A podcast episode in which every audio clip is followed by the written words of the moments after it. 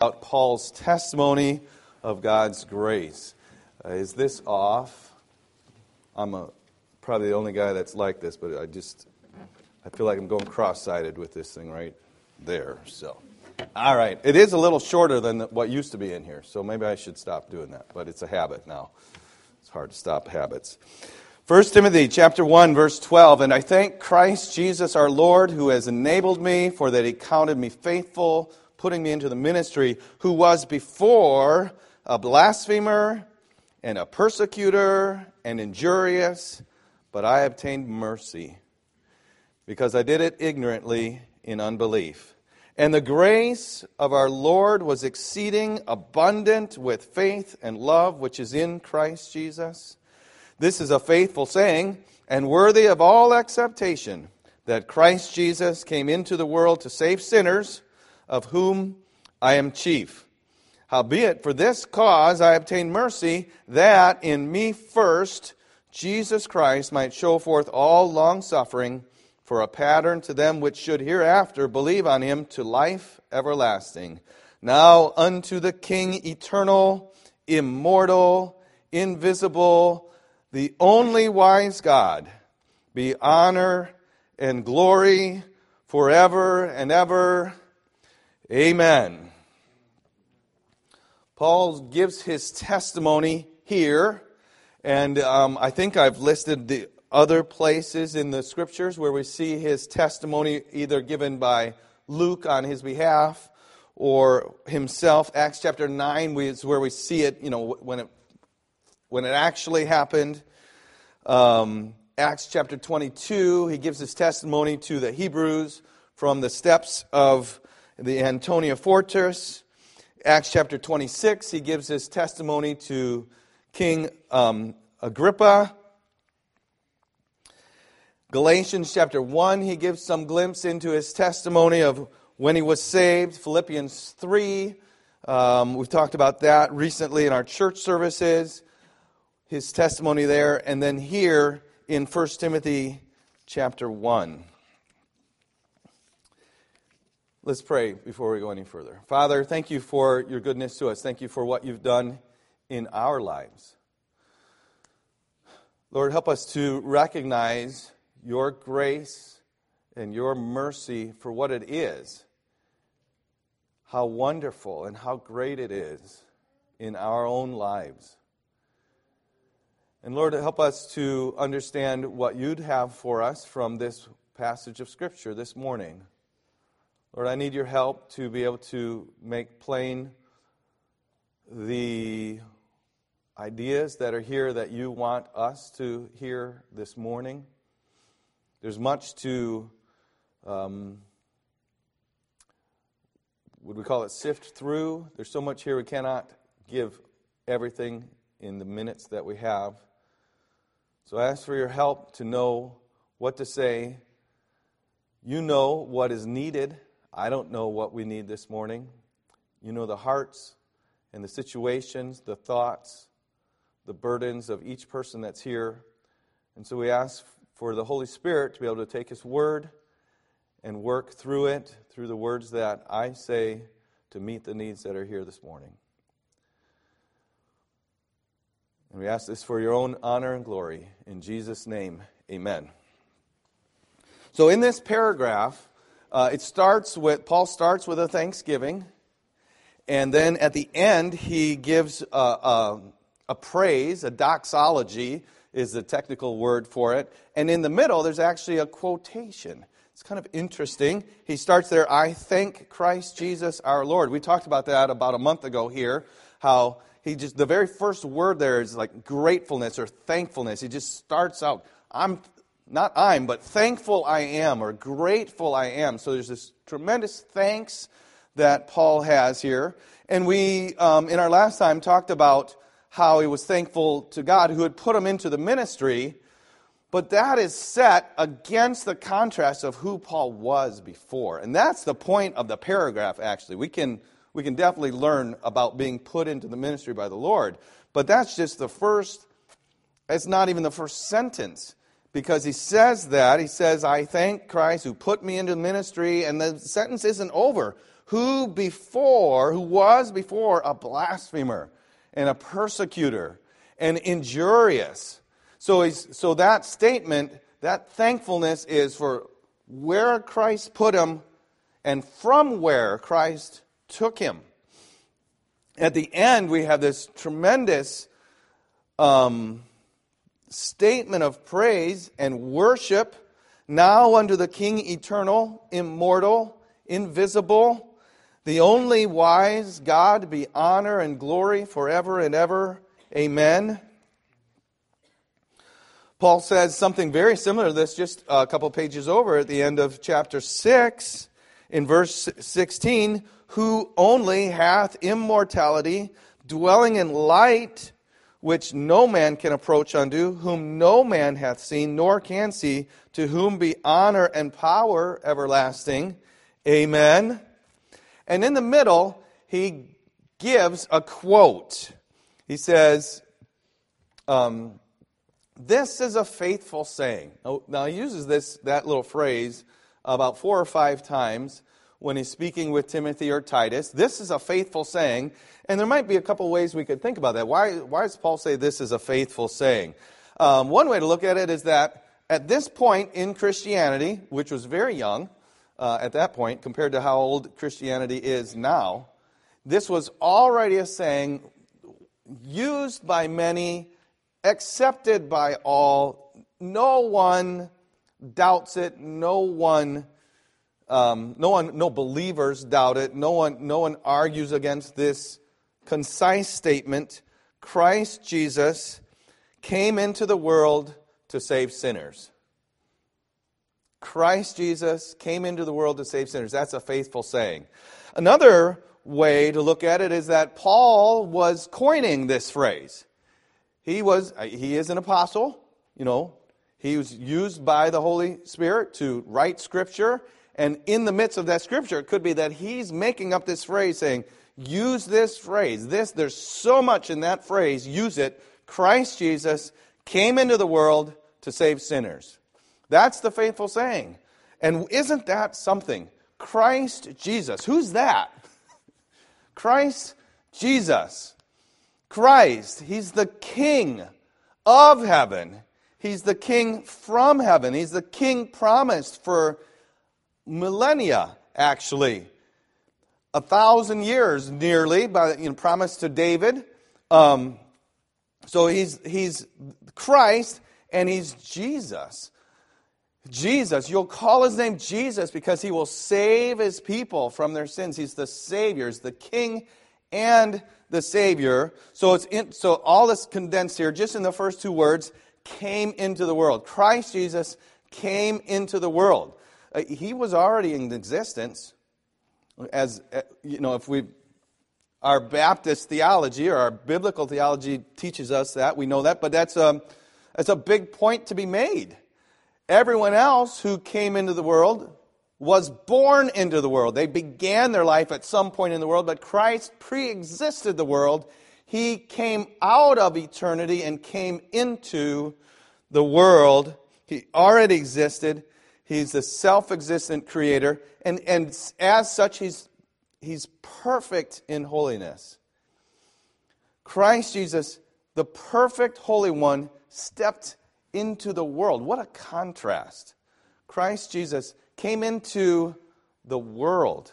What is the, the world is the, the people of the world that we can, you know, we can shake their hand, we can put our hands on them, all the people of the world. And Christ came in the midst of people. People that were fallen, people that were degenerate, people that like us, whose thoughts don't love the Lord, whose whose, whose, whose mind is bent toward rebellion against God, Christ came to rebels. Christ came to people, Christ came into the world, into the midst of people that hated him. He came even to his own, right? And his own received him not. Christ came, and besides the people in the world, he came into a spiritual situation. The world is not just people, it's a spiritual place the prince and the powers of the air of this world are wicked, evil, and he came in he came to degenerate people that had that lived in and that were part of uh, a, a spiritually wicked system and he came there from heaven to save them. Christ jesus came into the world to save sinners. And hasn't he done that? He came to save sinners. Wicked wicked sinners like paul. Persecutors, injurious, blasphemers. He came to save sinners like you and me, pious, stuck on ourselves, raised in a Christian home that think that we deserve to be saved. He came to save us too. Christ Jesus came into the world to save sinners. So we have this thanksgiving, this quote, and this praise all about and within Paul's testimony of God's grace, of his own salvation. So I want to, this is what it, sorry, I think I aimed that toward the microphone instead of covering it. Um, when Christ came to the world, did the world deserve that? No. So that is the essence of an undeserved gift, right? and that's grace. That's God's grace. This is Paul, one of. We're going to call this Paul's testimony of God's grace. We should say Paul's testimony of God's grace from 1 Timothy 1 12 through 17. He testifies to God's grace throughout his writings. So, but Paul's testimony to God's grace Christ Jesus came into the world to save sinners. That's God's grace. And so I have some questions that we'll just remind ourselves of. I think all of this will be a reminder, but hopefully it, the Lord will use it to help us. Let's read, the, let's read his testimony once more, and then we'll ask these questions, point out these, the answers to these questions. And I thank Christ Jesus our Lord, verse, excuse me, verse 12 again. And I thank Christ Jesus our Lord, who hath enabled me, for they counted me faithful, putting me into the ministry, who was before a blasphemer and a persecutor and injurious, but I obtained mercy because I did it ignorantly in unbelief. And the grace of our Lord was exceeding abundant with faith and love which is in Christ Jesus. This is a faithful saying and worthy of all acceptation that Christ Jesus came into the world to save sinners, of whom I am chief. Howbeit, for this cause I obtained mercy, that in me first Jesus Christ might show forth all longsuffering for a pattern to them which should hereafter believe on him to life everlasting. Now unto the King eternal, immortal, invisible, the only wise God, be honor and glory forever and ever. Amen. So, who is God's grace from? Who is God's grace from? We've kind of already talked about that, but that his grace comes from, I thank Christ Jesus. It's from Christ Jesus. and and I, I see that I've already said this. I was, you get thoughts in your head. Christ Jesus, He's the promised King. Christ is the promised King. To Paul, Paul, you know, when you read the Bible, you see Jesus Christ our Lord or Christ Jesus our Lord. Have you noticed that they're not always the same order?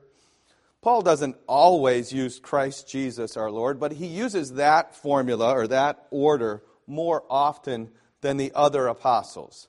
And we might wonder, or we might just assume that perhaps it's because when Paul first met the Lord, he met him as Christ, the king on his throne in heaven, saying, what are you, Why are you persecuting me? Who are you? okay, but when he first met him, he was Christ. Now, the other apostles, when they first met him, he was Jesus. Okay, now, he was the Christ also, but if you understand, they, they knew Jesus as the man who, the man who walked on the earth. Um, when I, that just reminds me, like when I'm teaching little children at Bible Club, they'll say uh, a question, and they'll say God, and I'll say, and what was his name? Because the man, God, the God man, had a name, and his name was Jesus. So so the disciples that followed Jesus knew him as the man, Jesus. They thought he would be the Savior, and they didn't understand it until after he rose from the dead, right? But Paul met Christ first. So perhaps that's why it's that, there's that little difference there. Either way, he is the Christ, and he is the Savior, and he is the Lord. And this Christ, this King, this Savior, this Lord is the one who gives his grace, who bestows his goodness on us, his grace. So, then, the, the, the grace of God, the salvation, the conversion that, that the, Paul's testimony of God's grace is that it came from Christ. Then, let's see what it is, or what does it do? What does, what does salvation do? What does God's grace do? God's grace effects, God's grace causes a radical change, right? What does he say? Who was before a blasphemer? A blasphemer. We think of, to, to me, I, I can't give you an example of blaspheming. I, right? Now, maybe I have in, my, in the way I walk, in the things I do, but I've got enough in my in, uh, training, in my background, that I'm not going to verbally tell you, right? It's, it's awful. We just like, ooh, stay away from that. But that person, a blasphemer, was saved. Isn't that a radical change? Um, a blasphemer, a persecutor. Remember what Paul did? We don't have the time to list through it but he went into people's houses, grabbed them, hailed them, and dragged them off to prison. He says in another place about his testimony that he murdered people.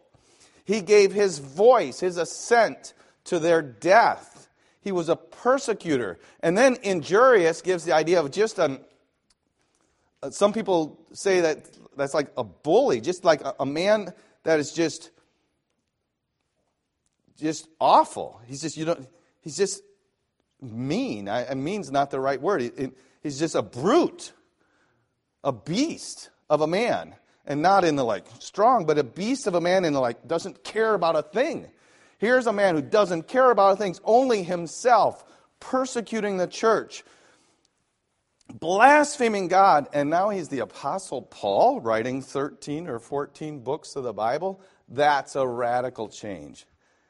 That's the external that we can see, but he was radically changed internally too. As much as we'd say he was a brute, beast, awful man, we see what he talks about, how he talks about himself in another place in Philippians.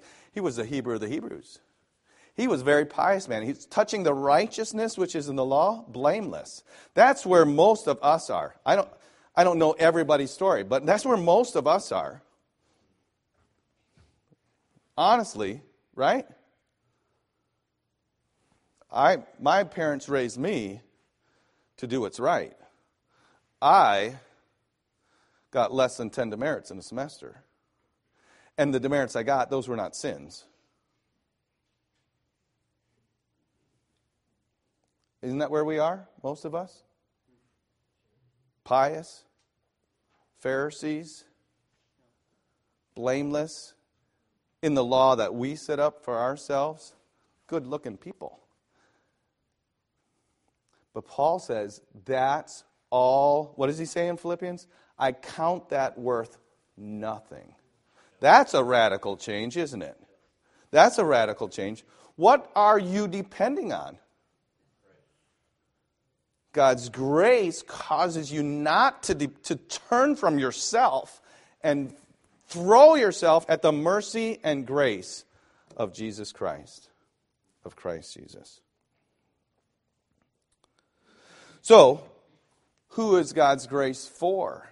Who's God's grace for? You look at the passage. Who's God's grace for? But I obtained it because I did it ignorantly, in unbelief, right? Because I did it ignorantly, in unbelief. God's grace is for ignorant sinners. Now, we use the word ignorant as a term of derision. The Bible uses it in its, it didn't have that English people connotation back then. It, it, the Bible used it in its dictionary um, meaning, which means somebody who doesn't have knowledge. They're ignorant, they're, they're, they're devoid of knowledge. First, let, let me just put it this way anyone who comes to repentance was ignorant. You're going your way, you think, this is the way. This is the way things should be done, whether you're raised in, in a Christian home or not. This is, this is how I please God. And finally, you see, that's not how I please God. I was ignorant. I had my own thoughts. I'm jettisoning those own thoughts. I'm turning to Christ. So, anybody who comes to repentance, turns from their own way, and believes on Christ, was ignorant. But let me say this, and this is a strong warning do not presume to be able to repent later. Do not presume to be able to repent later. We can sit there. Our family has devotions five days a week, seven days a week, whatever. We, I go to Bible class three days a week. I'm in Bible college. I have 12 Bible classes a week or whatever, you know, right? Every time, just opening the Bible. Plus, I go to church. I know all about what God expects. I know that He's merciful. But I'm going to do what I want until I feel like turning to Him. Don't presume. That's called presumption. When you know the system so well and you're going to work the system, that's presumption, and God will not be presumed upon. To balance that out, or to, to, to bring that together, you're, you are, you are always only one prayer away from God. You're, you're always, no matter where you are, no matter if you're sitting here presuming upon God, 20 years down the road, your life's a wreck, you're still only one prayer from, from, from, from turning back to God. You may, might be right now sitting there, not even enjoying what I'm saying, because you are presuming. Right now, you can stop that. You're only one prayer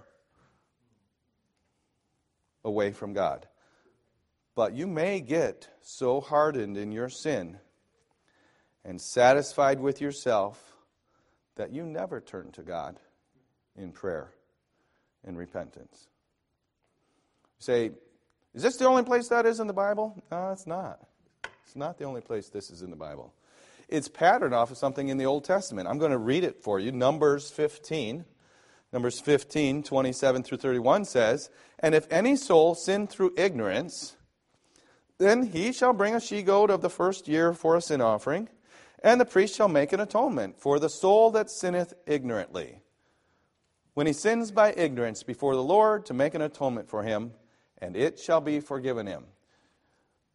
Maybe you've noticed this before, but there's a lot of times in the Old Testament where we have sins of ignorance and, sins, and, and sins of presumption, and then sometimes it just talks about a sin. Say, how could anybody sin through ignorance? Well, especially back then, when there's two or three copies of the Word of God, and you heard it by Moses reading it to you, and then, you know, and then they made another copy, and now there was six or seven copies, and there's only two million of you in the in the wilderness. You you might not have assimilated everything that you were supposed to do. You come back to the temple because you know I'm, i know I'm supposed to come back to the tabernacle once a year, and you hear something. Oh, whoa! I wasn't supposed to be doing that. That'd be a sin of ignorance. You know what? That even happens in our lives when we have stacks of Bibles. We have stacks of apps on our phone about the Bible. I mean, we, more. I mean, how many of you have more than one Bible app on your device? I do. Bible is, Bible study, Logos Bible, whatever, YouVersion. There's, there's all kinds of, and, and there's stacks of stacks of. Anyway, but even that, we can go through our lives. We can, we can get something twisted in our head, not out of rebellion. And all of a sudden, whoa, we're reading the Bible and we're like, well, I shouldn't have been doing that. We can sin through ignorance. But especially back then, I think it was quite easily to sin through ignorance. You shall have, I'm, I'm back in Numbers, you shall have one law for him that sins through ignorance, both for him that is born among the children of Israel and for the stranger that sojourns among them. So there's no, no preference between one or the other. But um, uh, whether, um, okay, but the soul that does aught, anything presumptuously, whether he be born in the land or a stranger, the same reproaches the Lord. And that soul shall be cut off from among his people, because he has despised the word of the Lord and has broken his commandment. That soul shall be utterly cut off. His iniquity shall be upon him. So, this is a principle, this is a truth of God for Old and New Testament. Don't presume. Don't presume. What wonderful grace and mercy. How many people that have presumed? How many times I've presumed and yet received God's grace and mercy when you, you turn back to Him. But don't presume. So, who, who's God's grace for? Ignorant sinners. To what extent does God's grace go? Paul says, This is a faithful saying Christ Jesus came into the world to save sinners. That's God's grace. And he says, Of whom I'm chief. So when he says I'm chief, he says I'm the first, or the word there has the meaning of the prototype. Proto, protos, pro, prototype, the, the, the first, the model. I'm the model sinner that Christ came to save. Now, he wasn't the first sinner that was saved chronologically. And, and we might say, well, you know, I know there's other sinners that sinned more than, than Paul, but you know, the Holy Spirit didn't put a parenthesis in there and say, Paul was speaking, Paul was speaking evangelistically here. He wasn't really the greatest sinner. There are other people. But either way, the idea is he is the, he is the, he's the, he's the model sinner. He's the sinner, and Christ saved him. He's the first, he's the prototype. Any, any, other, any other person who comes along can fit right in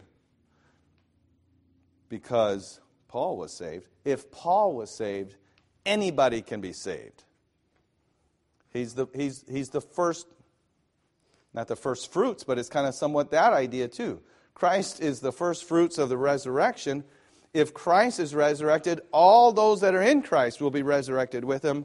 If Paul can be saved, anybody that's a human being that has, that has sinned, and that's all of them, can be saved. He's the first, he's the prototype.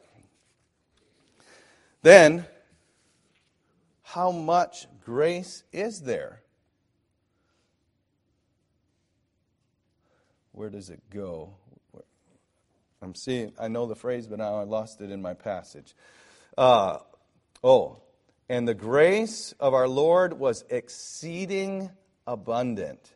The grace of our Lord was exceeding abundant, super abundant. Um, some people like the word super. That's super. It was super good. It was super great. Paul likes the word super. Uh, the word for him was hyper. Hyper. He makes up new words when he puts hyper in front of it. And hyper grace. it was great grace. It was super, uh, exceeding abundant grace. Where sin abounded, grace did much more abound.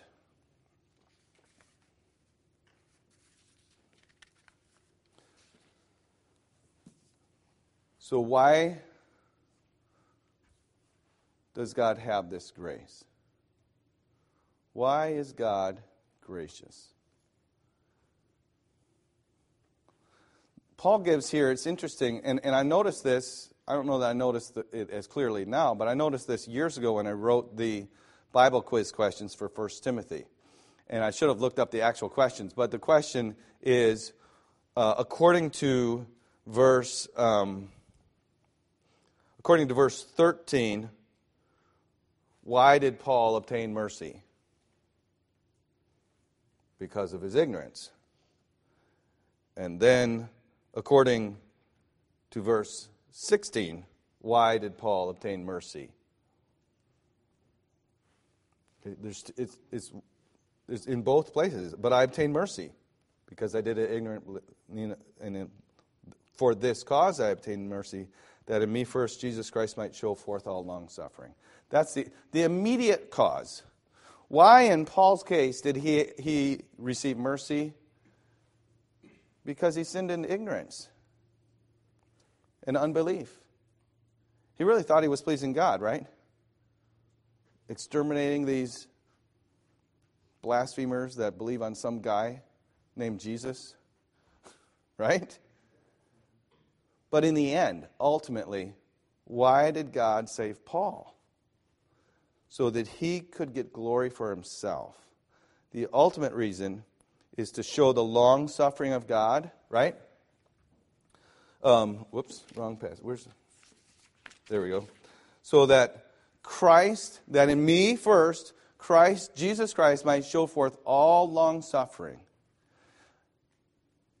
if Jesus will be was long since Jesus was long suffering with Paul, he'll be long suffering with anybody. Anybody that comes to, to, comes to that you talk to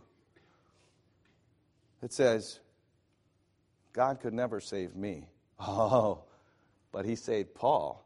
And since he saved Paul, he can save you.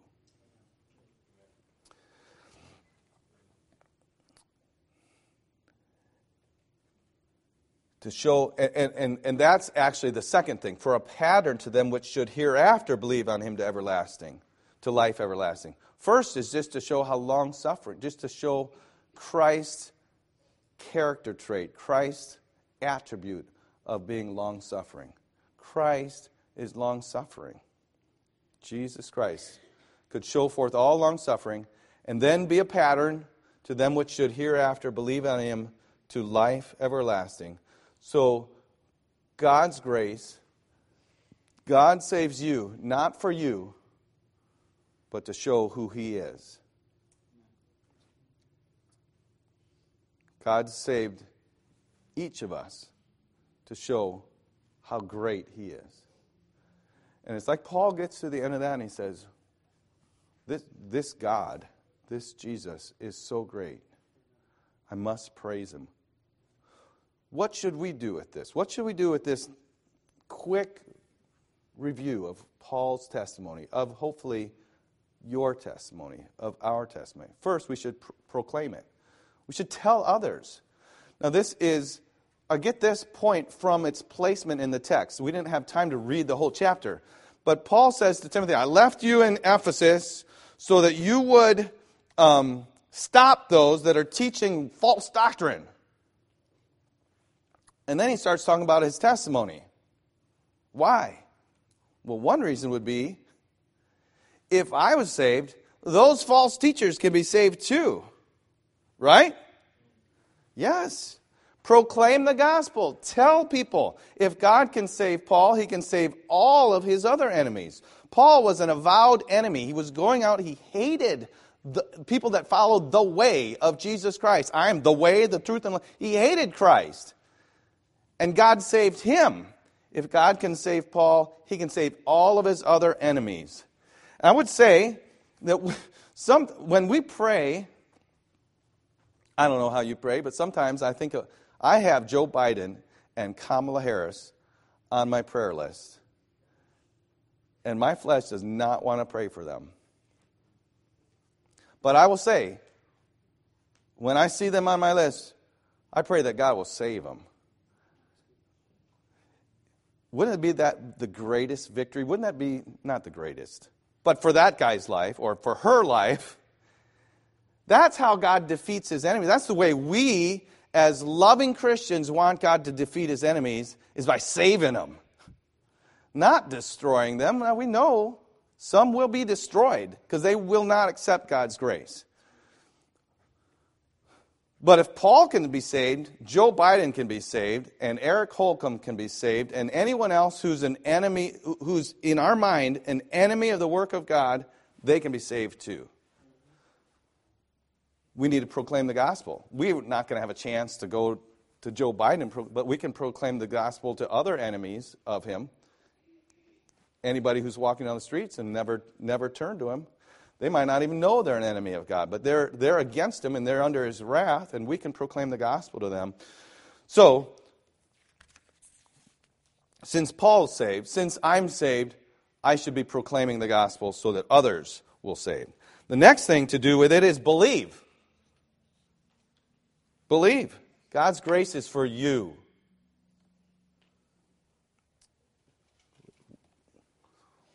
It's for you. Whether you're a rebel who doesn't like the, the idea of anybody being an authority over you, who bristles under the fact that somebody would intimate that maybe somebody's a rebel in this room, you're a rebel. God's grace is for you. Whether you're pious, I've only gotten six demerits in my school career. whatever. God's grace is for you. And He will change your life drastically. And then the last thing we should do is praise and worship. Praise and worship. Now unto the King eternal. He's the eternal King. He's the King of this age. He's the King of the last age whatever worldview you come from, whether you have two ages in your eschatology or 75 ages or a million ages, whatever, he's the king of all ages. He's the eternal king.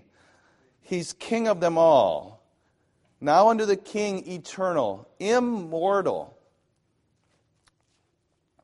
He is not subject to decay or destruction or deteriorate deterioration or anything like that. And as young and youthful as you are, if you've been injured, Jesus, God has never been injured. He's not, never had anything like that happen to him because he's immortal and he's invisible. We only see glimpses of him. Moses saw the backside of his glory, and, it, and he turned into so bright that people couldn't look upon him. He's the only wise God. Isaiah says, Thus saith the Lord that created the heavens, God Himself that formed the earth and made it. He's established it. He created it not in vain. He formed it to be inhabited. I am the Lord, and there is none else. There's no other God. To Him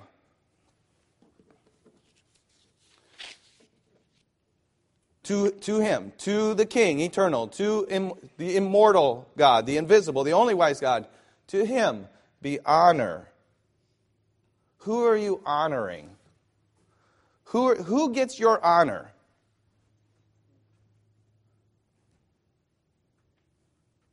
I don't know who it is now. I know one of them is Messi. Uh, who gets your honor? Who gets your, the devotion of your life? Every spare moment is given to what?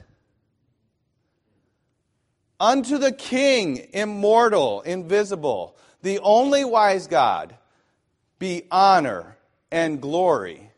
Who do you give glory to? Forever and ever. Amen. So let it be. So let it be from me so let it be from you. So let it be from every person whose life has been changed by the grace of God. Not just Paul, all of us. Let's pray. Heavenly Father, Lord, we, we, cannot, we cannot wrap our minds around, we cannot comprehend your grace.